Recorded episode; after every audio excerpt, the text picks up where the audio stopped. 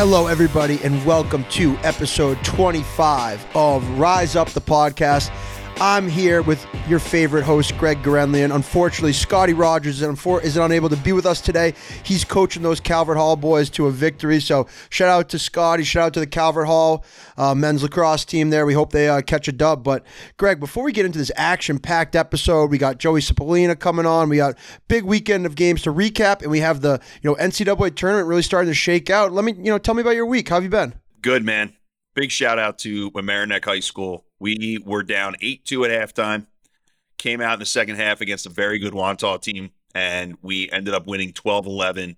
Will Schlama, the faceoff man, absolute savage, only lost two faceoffs the whole rest of the game. So, yeah, awesome, awesome stuff on that front. As far as everything else goes, man, I've just been enjoying the college lacrosse.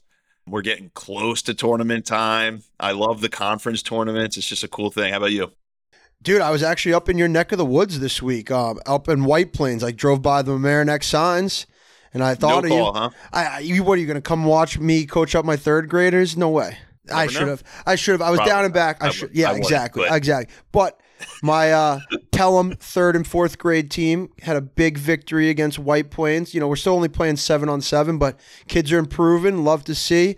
I had a Love Pelham. yeah Face off man for Pelham, Jack Mallinson. Good kid. Dude they're they're building the program and they they brought me in to start building the blocks building the foundation early. We got a good group of uh, coaches from new york city. We commute up um, you know some great former college players uh, joe riley connor gately matt graham all you know very successful college players. So it's great you know doing it with them and, and fun hanging out with the kids. Yeah, we'll have to get the Pelham boys into the FOA at some point. We can talk about that. for sure i can connect you there but then yeah today busy day i had a, i had you know full day of work had a lesson with my boy pedro up in the upper west side and then had a nice dinner and you know, i was thinking about this while i was eating i want to bring it up with you there's nothing i enjoy more than a nice tall glass of milk with my dinner and i get so much hate about it like what's your take on that I gotta tell you, uh, that's not me. no Um, I am strictly a ice water guy at dinner. Like Yeah. even if like last night we took the kids out to hibachi for the first time, and I asked for a Sapporo, a large, of course, and that thing's got to be done by the time food comes out because I do not like drinking beer with my dinner. I'm not just not that kind of guy. So yeah, I mean, hey man, I don't whatever gets you going. I, I uh, it's I get so much heat about it, and it's like not, I never want to go out. Like if I go out to dinner, I'm not gonna order a glass of milk. But like in my in my own home, like that's just how I grew up. Like when I was a kid, always glass of milk with dinner, and I still you know love it. After a long day, sitting down having some chicken and rice and a tall glass of milk. Hey milk. man, good for you. Hey, you get that extra vitamin D in there. Hey, whatever gets you going, dude. Yeah, strong bones. But uh, like I said earlier, you know, we have an action-packed episode. As always, it's brought to you by our sponsors, Rhoback. Use code RISEUP20 for 20% off all of your Rhoback orders. We love rocking it. I love rocking it. Uh, I'm going down to play golf in South Carolina this weekend. I'll be packing my Rhoback to, out on the course. Don't get don't get your face so excited. It's not it's not a golf trip, but it's a it's a wedding. But I've made sure to bring my sticks and uh, mix it around while I'm down there. But yeah, and then also we're gonna have to shout out Face Off Academy and 42 Performance LLC. We just heard Greg talking about the outstanding performance. I have to assume that's a FOA guy. Of course he is. And you know, these guys I'm on with here every week, they're just, you know, putting in work day in, day out, making people at their respective positions better, preparing them for college, all that great stuff. So shout out to them. And you know, we're going to get into some scores and recaps later this week or later in the episode after uh, Spallina comes on. But, you know, tell me, I guess, you know, where we are in the season. Like, wh- how are you feeling? And I know, you know, your Penn State Nittany Lions are, you know, still, you know, clocking wins in. Um, we had some big games this weekend. Duke just swept UVA. What, what was your like, main takeaway from this past weekend? Man, Duke really has UVA's number. I didn't realize till the beginning of the season how long it's been since UVA beat Duke in the regular season. I had no idea. But when you look at this right now, I think I think the the picture's becoming clearer. There are some teams that have really lit up the um, resume. So when you look at the ACC, you got UVA, Notre Dame, Duke, locks. I think when you look at the Big Ten, you have Penn State, Maryland. I would even argue Hopkins are locks. And then the Ivies, man, I think Cornell's the only lock. And then who knows? But then you got the tournaments. and you have automatic bids. Now the ACC doesn't get an automatic bid, but the other the other conferences do. So those conference those conference tournaments are going to mean a lot this year. If Penn State manages to beat Rutgers, which They Rutgers going to should. be playing for their lives, not going to be easy. I, I'm so done with Rutgers, you know, getting all this hype because they're still getting ranked high, you know, with the math and the RPI. Their I RPI think they're still getting high. ranked based on what they did a couple of years ago. But still, I mean, looking at their wins, they you know they beat Princeton, but they lost to a struggling Ohio State team. They lost to Hopkins, they lost to Maryland, and they lost to Army. And Army, quite frankly, when they they lost uh, by a goal to Cornell, all the numbers point to that. They're Patriot League or bust. Like they, even though they're sitting at nine and two or ten and two, whatever they are, their route at an at large just isn't there anymore because of that Cornell loss. And now, if they want to be a different story, but because the ACC sucks up so many um, at large bids, that's the Yeah. problem. And now these teams are fighting for so much fewer spots. Yeah, I mean the ACC is definitely going to have three, and I think when you look at, you know, Syracuse isn't done yet. UNC could make a run. You never know, and eh, like the ACC could suck up a bunch, like you're saying. Now the, the Ivy League, you got you got Cornell. The other ones are all the other teams are just eating each other and fighting. The Patriot League is fascinating to me. Lehigh versus uh, BU this weekend is going to be massive.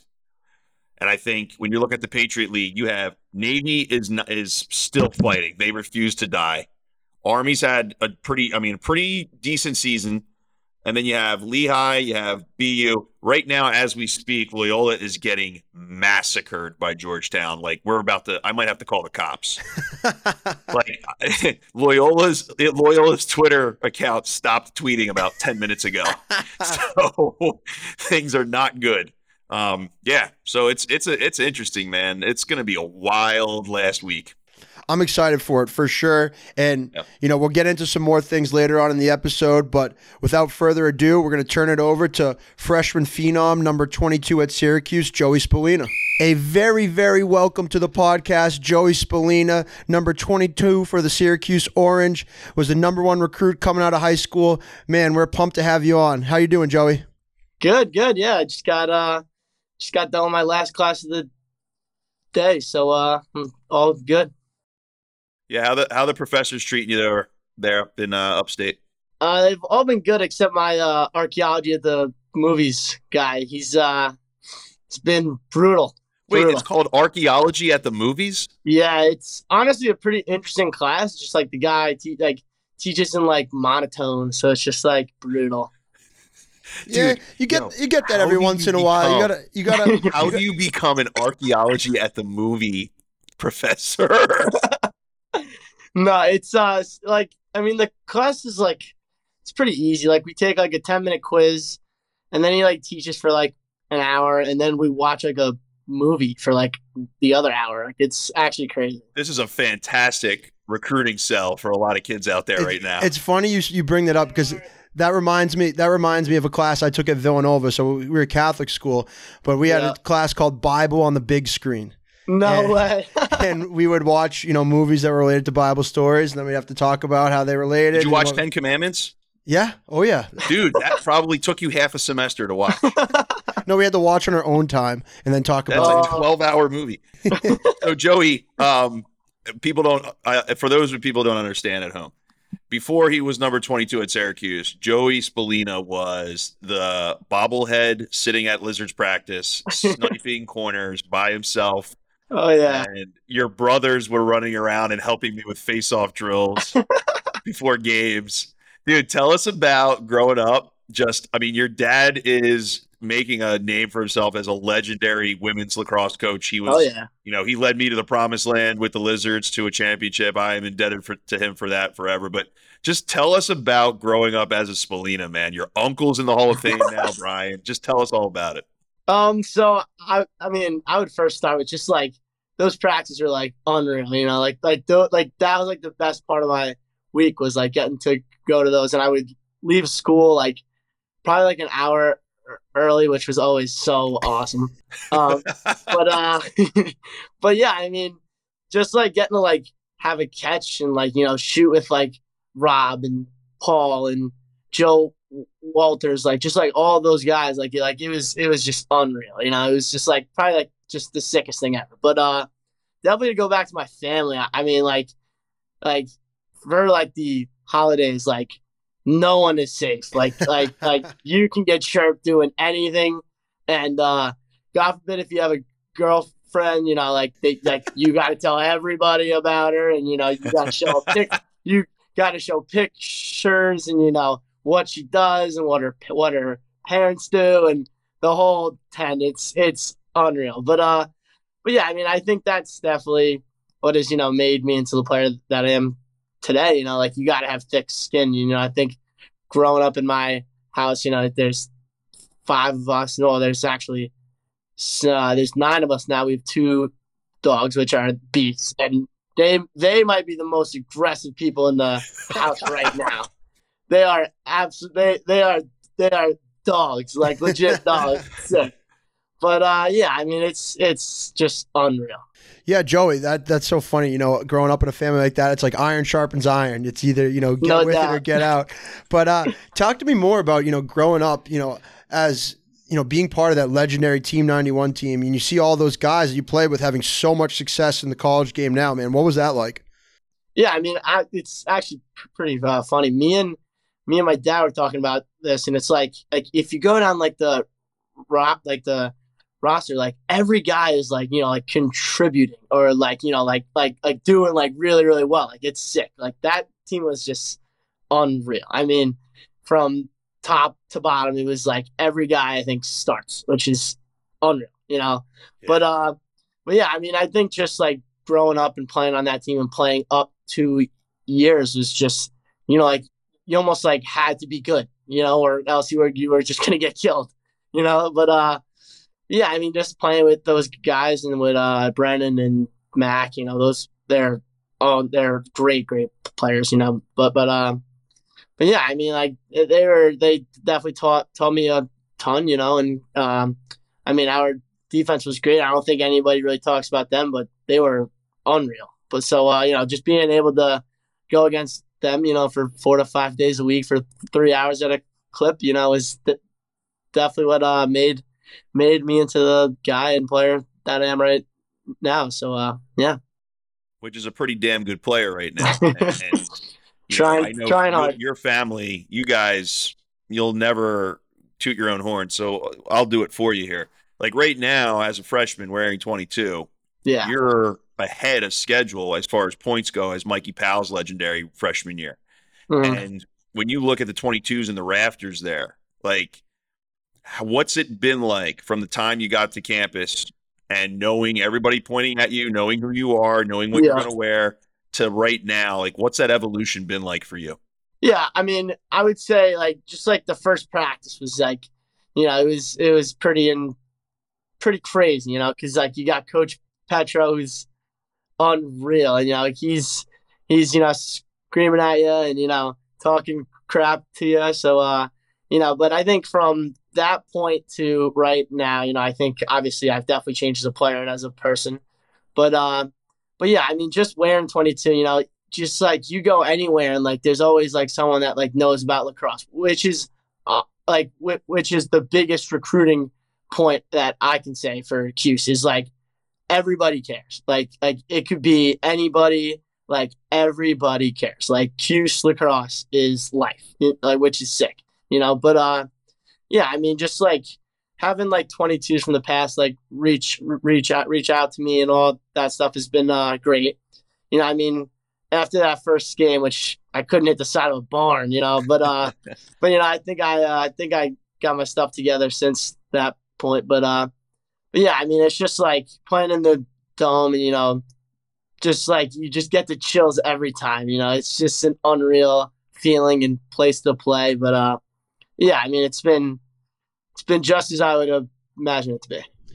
And I, you know, you you brought up your first game, and, and we had Kark on, you know, not too long after that, and you know, we were talking to Kark about it, and you know, I I said to Kark, you know, the first one drops, you know, he's having three, four, five goals that game. You're generating such great looks, And you know, Yeah. I could tell you were frustrated, but you know that's how it goes sometimes as, as a first game. You know, first game as a college player.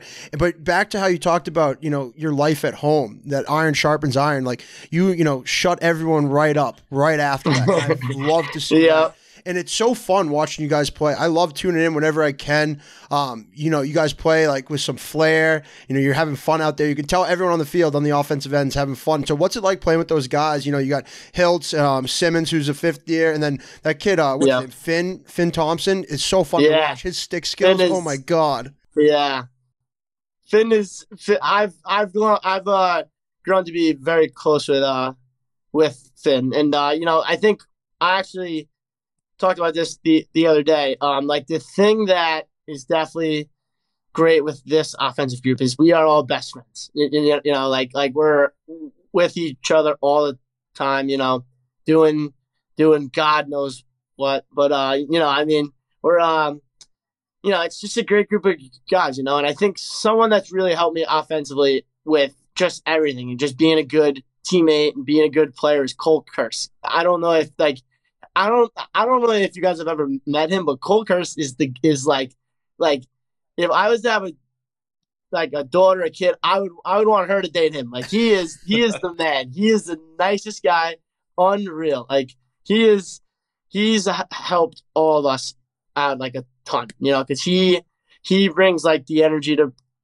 practice that like you know when like you might not want to you know go outside when uh when you know in the middle of March when you got Maryland that week, you know he's he's the first guy out there screaming and you know getting everybody going.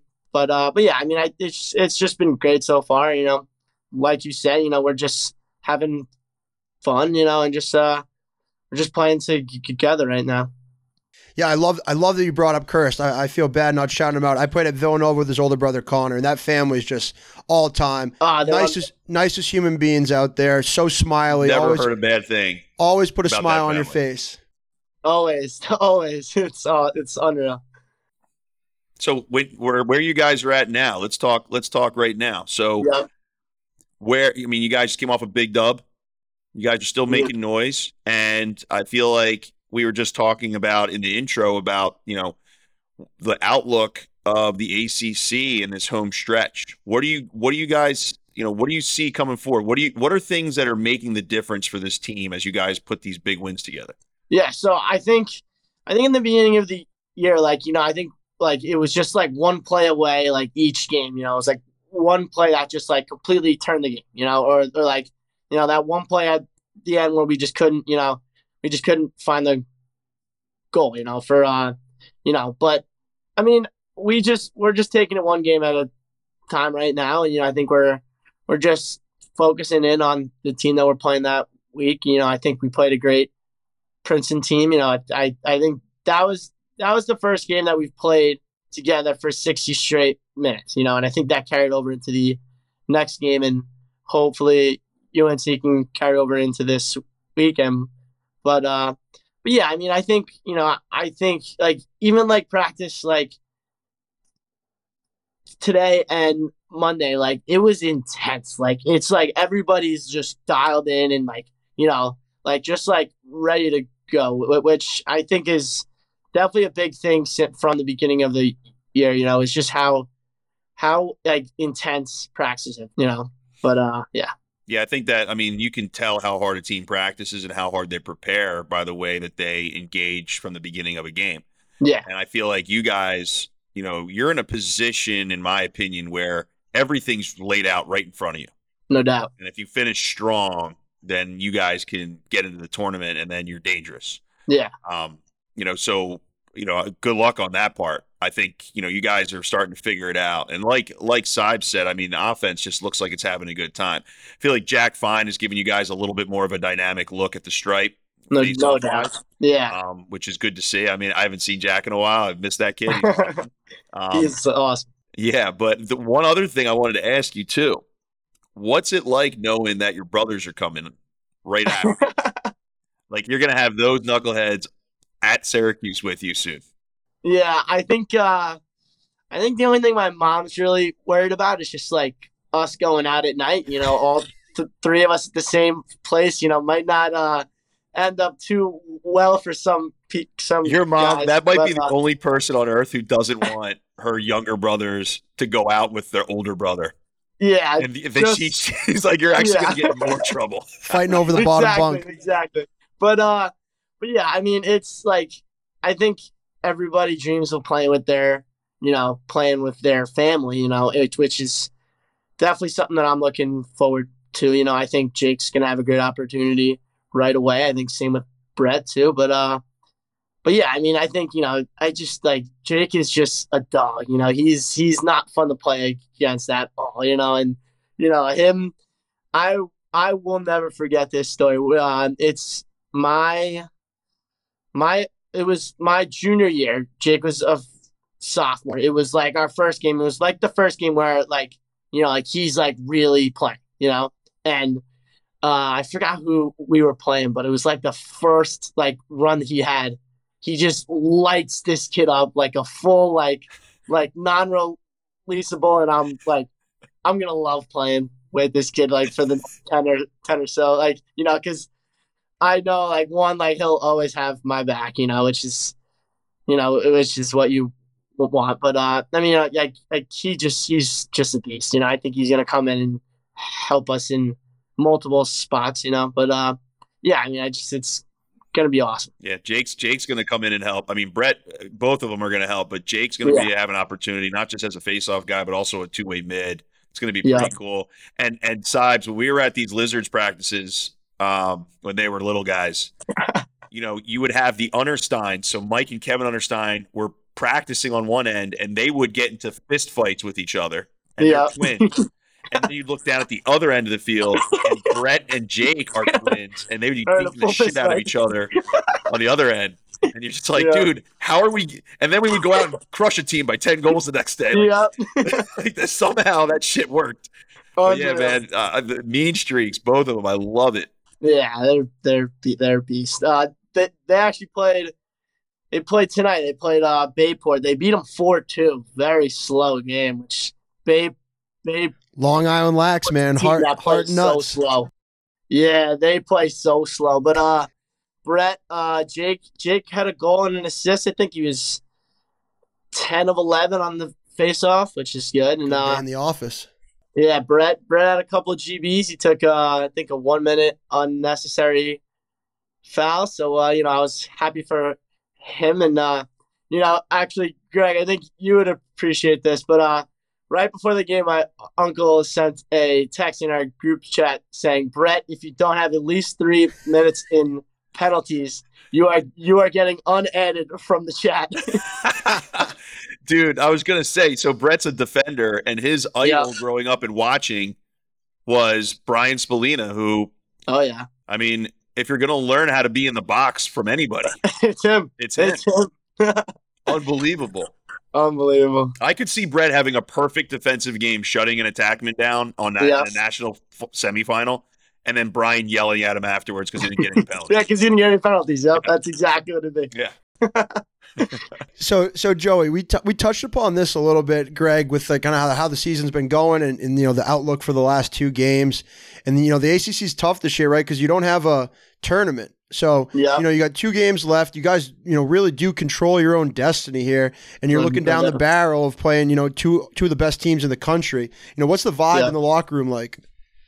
Uh, I mean, so definitely after UNC, and I think vibes are honestly great right now. You know, I think everybody's just fired up and everybody knows like what's, you know, like what we got to do. You know, I don't think anybody's really talking about it. I think everybody just knows at this point, you know, but, uh, but yeah, I mean, vibes are great. You know, I think, you know, I think we're definitely excited. I think we're, we're very anxious, you know, because Yeah. we're uh, obviously a very young team, but, but, uh, but yeah, I mean, I think, you know, I think as you've seen, I think just the more that we play, the more comfortable we get, you know, and I think that's just, you know, I think that'll show this weekend. You know, I think we got a pretty good game plan, but uh, but yeah, I mean, I think it's just like it's great right now. You know, I think everybody's just pumped up and you know, just absolutely jacked up. Love it.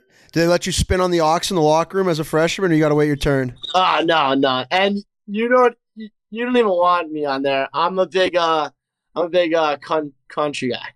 Everyone likes a country guy. I'm sure Kirst loves that stuff. No, Cole, yeah, Cole's a big uh rock and roll guy. So uh, who who, he also does who runs the aux in the Yeah. locker room? uh this guy Johnny Cohen. He's we actually call him DJ Johnny Co. Love it. That sounds exactly like what you would call him. All the Long Island dudes at Syracuse right now. yeah, That's perfect. Dude, but yeah, I mean you got you got two games ahead of you. You control your own destiny. You've been absolutely crushing it. You know, it's interesting. People um, you know, optics wise, watching you and your brothers and your whole family really. I mean your sister's crushing it too. oh, she's Um, killing. it.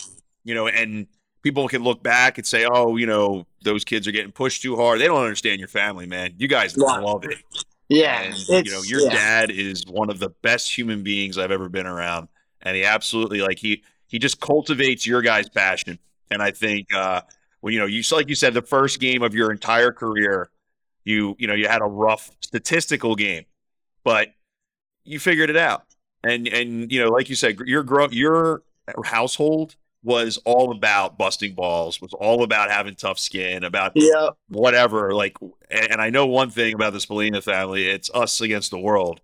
So, you know, you figured it out. You're kicking ass right now. I'm so happy for you, dude. It's this is a very this is a very cool moment for me, just seeing how far you've come, literally from the top of the little guy to now. for real. Um, so, you know, c- good luck in the next two games, man. Good luck in those games. Hopefully, we'll see you uh see you in there in the tournament. Hell yeah! Thank you guys. Joey, it was a pleasure having you on, man. Good luck the rest of the year. I'm rooting for you. All of us over at Rise Up, we're cheering you and the Cuse on. Hell yeah! Thank you guys. Hello, everybody, and welcome back from that fantastic interview with Joey Spallina. Man, what a great kid! He's so so smiley, giggling, and you, you can tell he's just enjoying himself as you know a college lacrosse player. And I, I miss that shit, man. And you know, I root him on big time. I wish him all the best. It was great having him on. Yeah, easy, easy kid, easy family to cheer for, for sure. Well, Greg, I know we touched upon it a little bit earlier on in this episode, but we got some scores to recap. Um, some big games with some big implications happened last weekend. Um, we touched upon Duke beating UVA. I think you know you mentioned you know how Duke owns UVA in the regular season, and you know they can hold that crown for now. But I still think UVA's like we don't care. We, we you know we got the rings from the past couple of years. Or do you think it actually matters, or not till it comes to playoff time? It matters a lot on the recruiting trail. That's the only reason you see Duke shouting it from the rafters on Twitter. Well, they they sw- they switched McCabe Milton from UVA to Duke, right? I mean, I'm just saying, like, like you kids pay attention to everything. But what So- what recruits better than a national championship ring? I don't know, one that never loses to that team. But I mean, look, I mean, if your kid is is making a decision between UVA and Duke, you you did it. You're a great parent. Way to go. yeah, Um, but yeah, I think you know Duke. You know, it's crazy. Like this might be the like we were talking about this right before Duke really went on a tear. Remember, we were saying how like no one's really talking about him. Deemer was saying it during our interview. He's like, we like this. No one's talking about us. No matter how many games they win, no one's like, ah, you know, I. Every time, like, oh, Duke versus UVA, I'm going to take UVA. Duke versus Notre Dame, I'm going to take Notre. It's like they're winning, man. They won't stop winning. And I think the only team, in my opinion, that can handle them one on one is Notre Dame.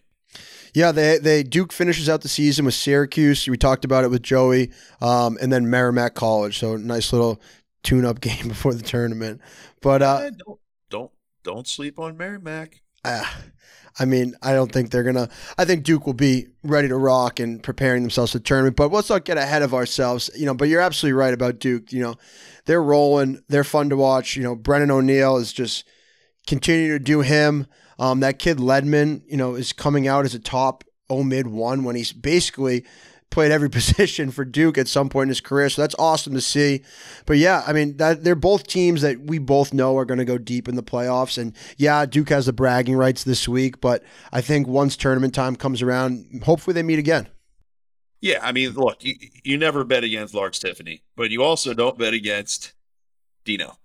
Um, one of the reasons that they recruit offensive guys so well is because they always end up being who we thought they were going to be when they're at Duke. And they all Right. break each other's Brennan records. O'Neill They all break each other's records. exactly who we thought he was going to be at Duke. McAdorey is being is exactly who he thought he was going to be. So like when you're when you there are some programs where high touted recruits end up going there and they don't quite turn out to be the badasses you thought they were going to be. You always end up being that dude when you go to Duke um, because you have not just Coach Danowski, but you have his son Matt Danowski, who is an offensive guru. Mhm. Um, and then they got Caputo helping out as well. I mean that that that offense is clicking on all cylinders, man. I, I really think that when all is said and done, when you're looking at this picture, I would not be surprised at all if we end up with a Notre Dame Duke championship. No, I don't think you're wrong. And, and you know, you mentioned McAdorey and O'Neill. I mean, we had Joey Spallina on. That was, you know, who we played with in middle school and high school. Imagine showing up to a summer tournament and them rolling out those three. Like, what are you going to do? Dude, It's- it's that insane. club program could have beaten some some college teams. I mean, you're I meant to bring this up with Joey, but uh, I've been in wormholes on on YouTube before, and there's like an hour long documentary about their Team 91 team on YouTube. yeah, It's unbelievable. yeah. Like at some point when the PLL, like ten years from now, all of those dudes are going to be on a documentary talking about how They're gonna make They a new. They're gonna make a that. new PLL expansion team, Team 91. yeah, yeah.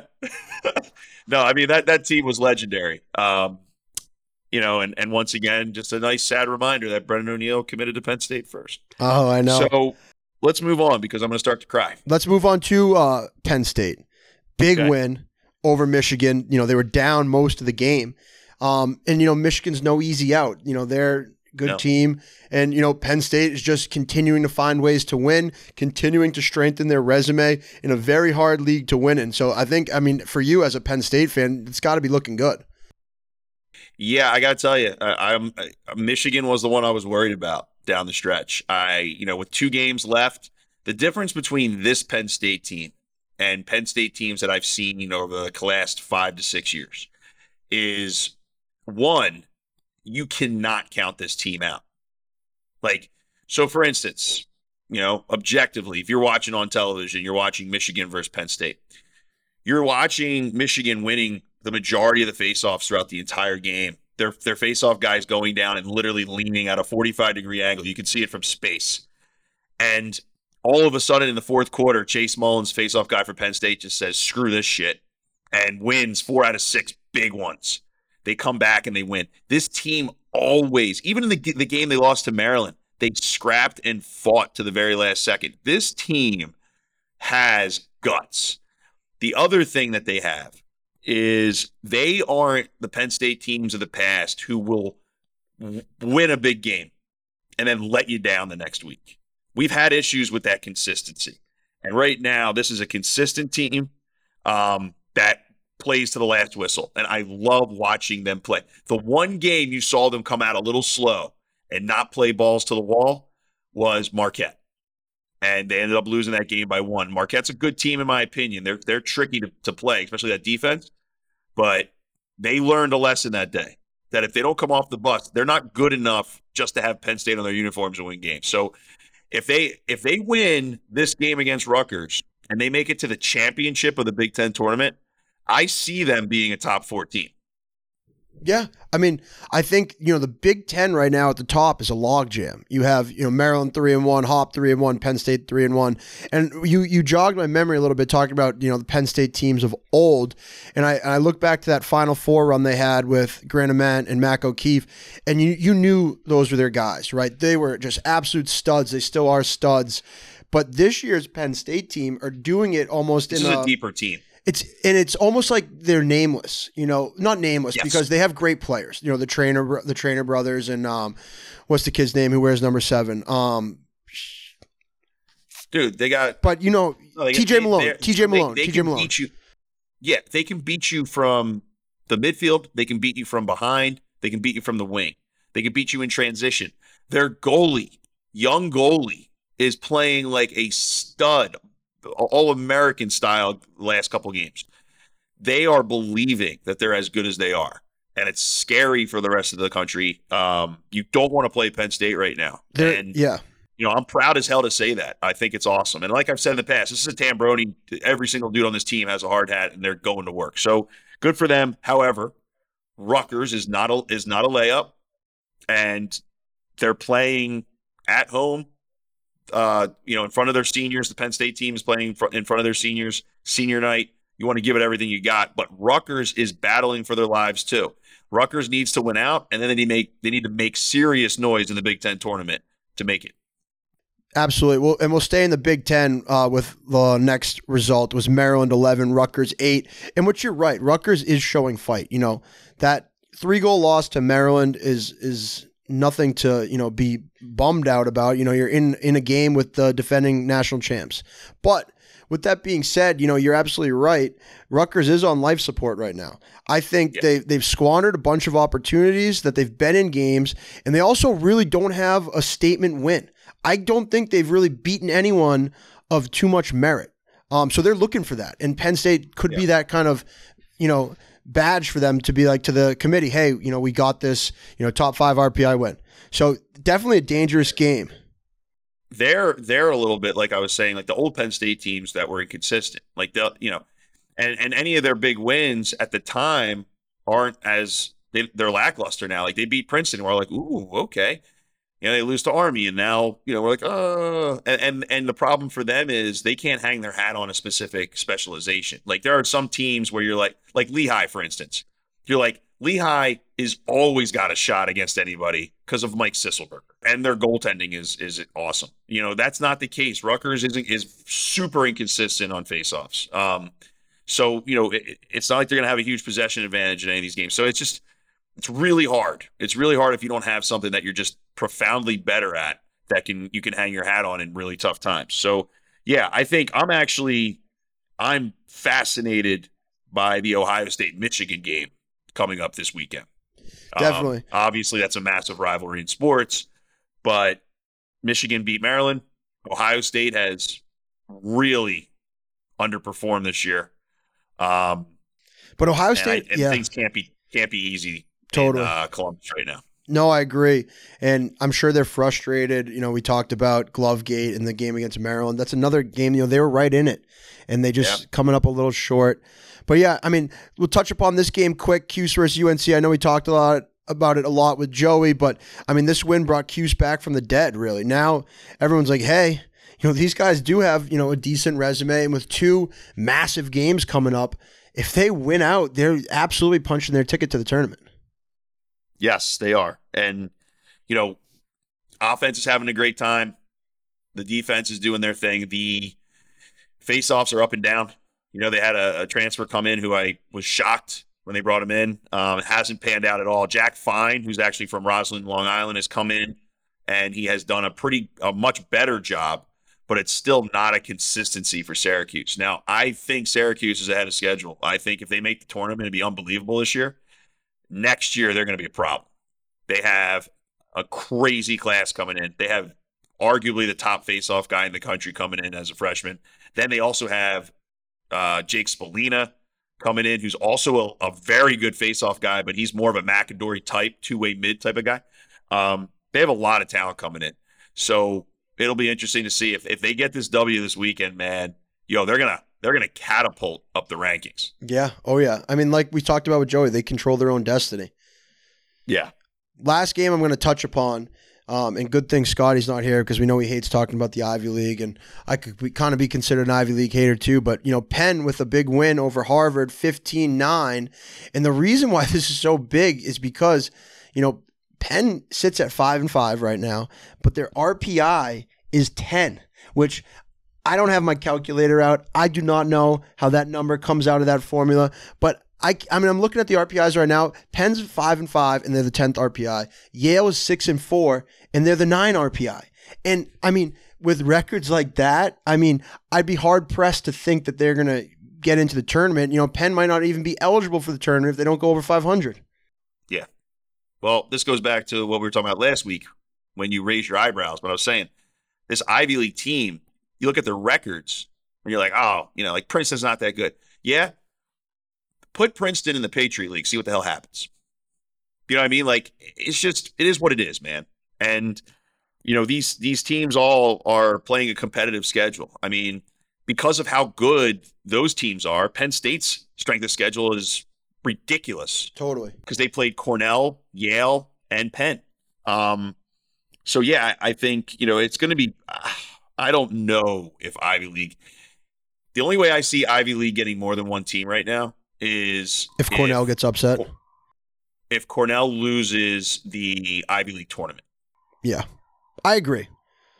But I think just, you know, back to your point, the Ivy League tournament, who knows how it's going to shake out. I'm sure Yeah. I'm sure a lot of these bubble teams like my Villanova Wildcats right now, uh, you know, hope it goes to chalk and Cornell takes that bid and it's a one bid league.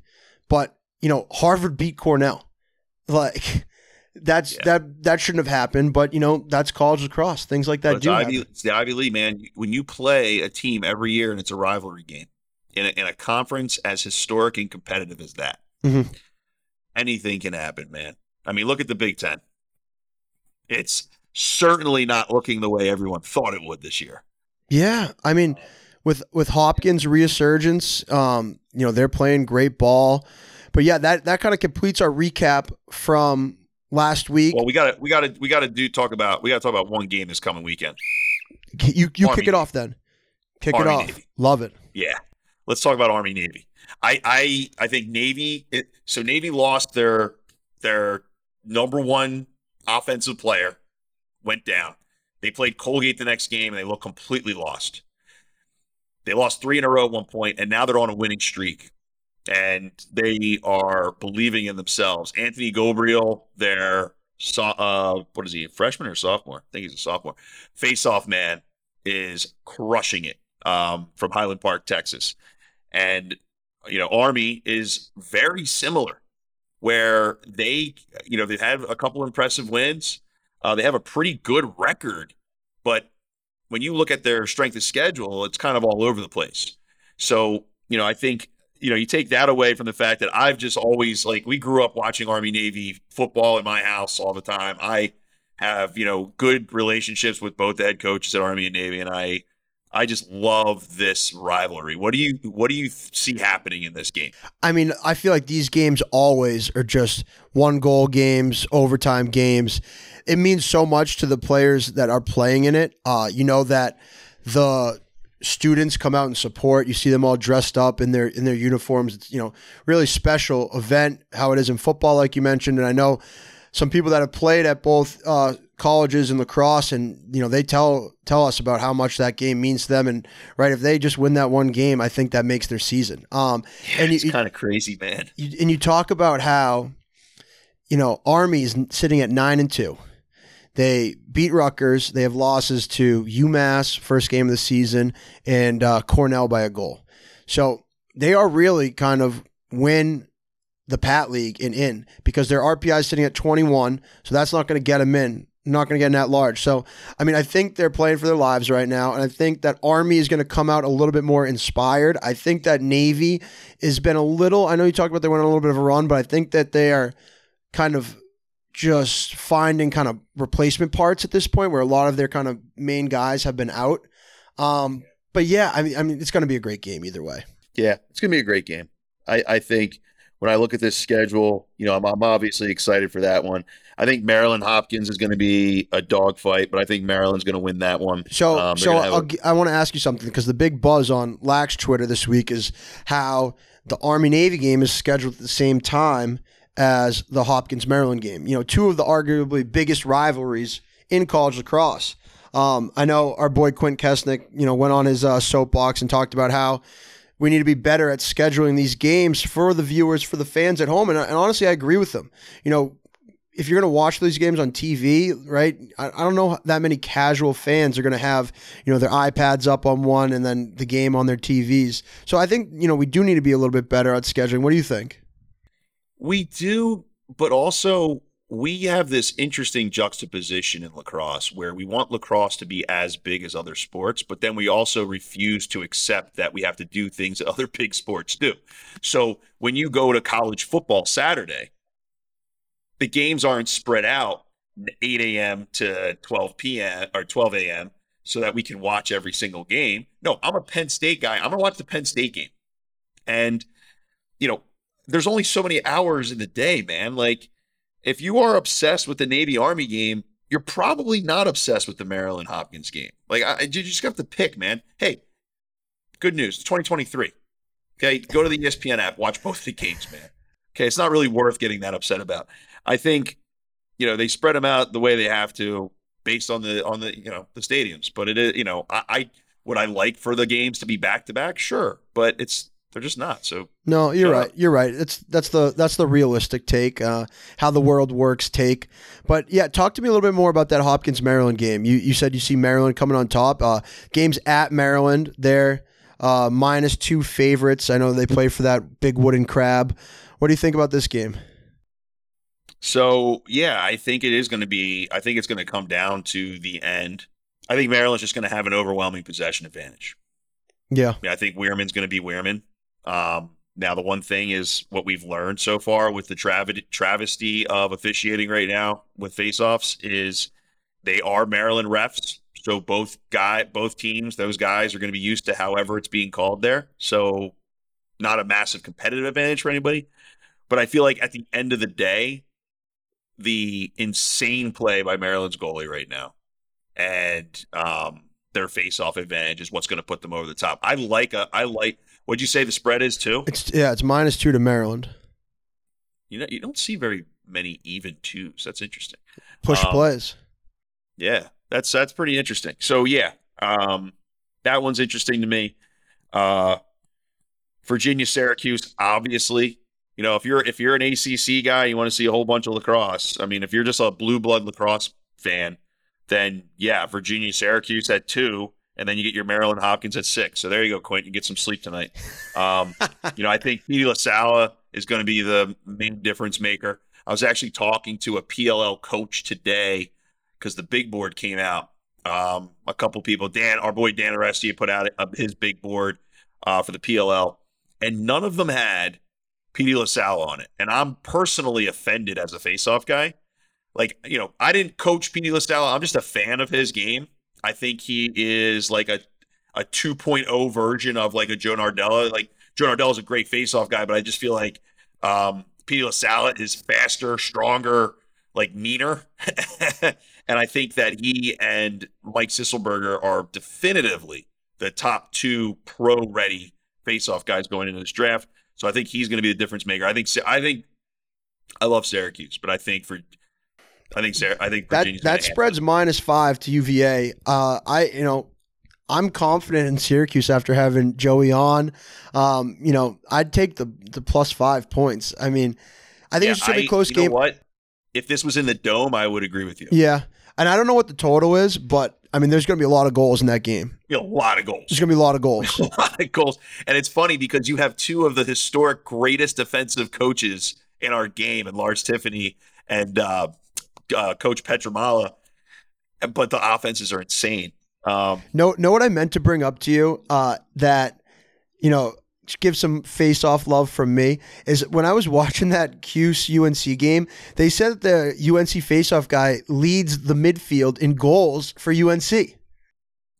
Andrew Tyre leads the midfield in goals. I, I think that's what I heard. I'm gonna pull this up because That I- might be indicative of why they're yeah, like last. but I mean, face off stay on. You gotta love that, right? that's not a good. That's not a good indicator of success. You know, my first year in 2010 with the Lizards, three or four games in, I was second on the team in points, and we were 0 So there's You're oh there, on the on the roster they have four players listed as attack, so that might be why. But one the fourth attackman has 14 goals, and the faceoff guy has 13 goals. The next midi Harry Welford has 12 goals. So Andrew Tyre has 13 goals this year. 13 and one. yeah, dude. Does Ant- does he also play man up like I did at Penn State? Is that because I don't? Holy shit, No, kid! he just he just just throws sky whammies on the break and drops his hands Yo, and puts them under the bar. You're the man, dude. That's that's baller status shit right there. I mean, 13 goals is crazy. Kid's averaging a goal a game as a faceoff man in Division One. Holy shit! I would love to know what the single season record for goals by a faceoff guy is. That's a great question. Because he's got to be close. great- He's got to be. Does that mean only off of faceoffs though? I, I think all of his goals are only off face-off. I know, like in the past, No, I'm asking like all time record. Are you? Because I might enter the chat on that one because I played man up at Penn State. yeah, and I know, like I, I, you know, uh, remember Tim, uh, Tim Edwards at all? Yes. Yeah, he he played like everything at Canisius. Yeah. So I mean, I know he faced off, but I think he probably had like forty points too. So like I don't. Max Seibald yeah. John Glenn were technically face off guys. That, uh, we could go down. Hell, Kyle uh, Kyle, uh, Kyle Harrison. Yeah. Okay. So there you go. so we have to draw. I think we'd have to draw Him a or line. Shanahan. We'd have to draw a line in the sand somewhere at some time period when the position really kind of became a little bit more specialized. I think you only count possession from a face off into a into a goal. But that, that that's good for a later episode that we could totally talk about for sure. Absolutely. Um, Um, as I make my way through the schedule, we got Princeton, Harvard. Oh my God, it's a historic rivalry.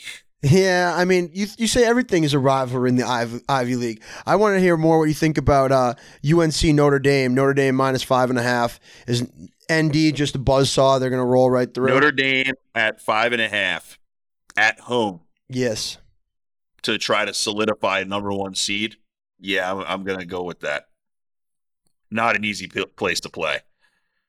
So yeah, I'm going to take that. I think, yeah, I think they're just primed, man. And UNC has been up and down this year. Uh, you know, coming off a loss to Syracuse, it's a little bit different getting on that bus, getting ready for that game. It's a tough Um, trip. That's a tough trip to make from. yeah, it's and hey, look, I love, I love Coach Corrigan, I love Coach Wellner, I love the guys at Notre Dame. That's not a fun place to go visit, man. South This- Bend, Indiana. at least it's not. at least it's you know mid You're to not- late April. dude. South Bend, Indiana. I mean, and God, God help everybody if it's raining that day. You're just sad. You're just a sad person. Um, I'm interested. Hey, big one: Villanova versus Marquette. massive one, massive one. Massive. You need this. So, and unfortunately, this is like the alumni back weekend, and, and usually I organize a bus, but no bus. I'm going to be down in South Carolina at a wedding, so I I, wow. I passed the So hey, I pass any the baton. Villanova alum out there, if they don't win this one, guess who you can blame? so We're gonna have trolling with Sibes on the next episode. so ripped him apart. Villanova just came off a big win, get right win, right? They dropped, you know, they had a tough one to Denver. They they go up to Providence. They win 20 to 8 pretty pretty handily against a pretty decent Providence team that just lost by 2 to Georgetown. But this Marquette team is good. You know, they beat Penn State. They took uh, Georgetown to overtime last week. Um, you know, they're going to give Villanova everything they can they can handle. And Dude, this is one of the this coaching staff is so phenomenal at preparing for teams. Their defense, their defensive scheme, their their rides, everything is just a little. It's different every game, and they play so well within themselves. Um, it's the defense for Marquette that is scary because they turn the ball over. They're always in the right place. They communicate really well, and their face-off tandem is very impressive. They have Luke Williams, who's more of a counter, really athletic guy. Um, yeah, so dude, this is a tough one. What's the spread? I don't have it on the the notes. I can look it up quickly, but I mean, I think like we alluded to earlier, I, I mentioned Villanova's you know pretty firmly on the bubble. If you drop this one, it's Big East or bust. Then Yeah. then that's it. You know, Yep. Villanova is in a similar position right now as as Syracuse is. They have two games left. Villanova has Marquette and Georgetown. If you win both of those, you put yourself in a in a favorable position. You drop either of them, it's you got to win the Big East or bust. And Yeah. it's a position that unfortunately Villanova, I know it far too well. they find themselves in that situation far too often. But I think this Villanova team has has proven that their senior leaders, you know, last year they had a bunch of fifth years who were mercenaries, came in and played awesome, and they led the team. But now we have some fifth years who decided to stay and come back. Um, Matt Campbell, Pat Daly, who are just you know having unbelievable seasons. Matt Campbell's going to be a first round pick in the PLL without a doubt.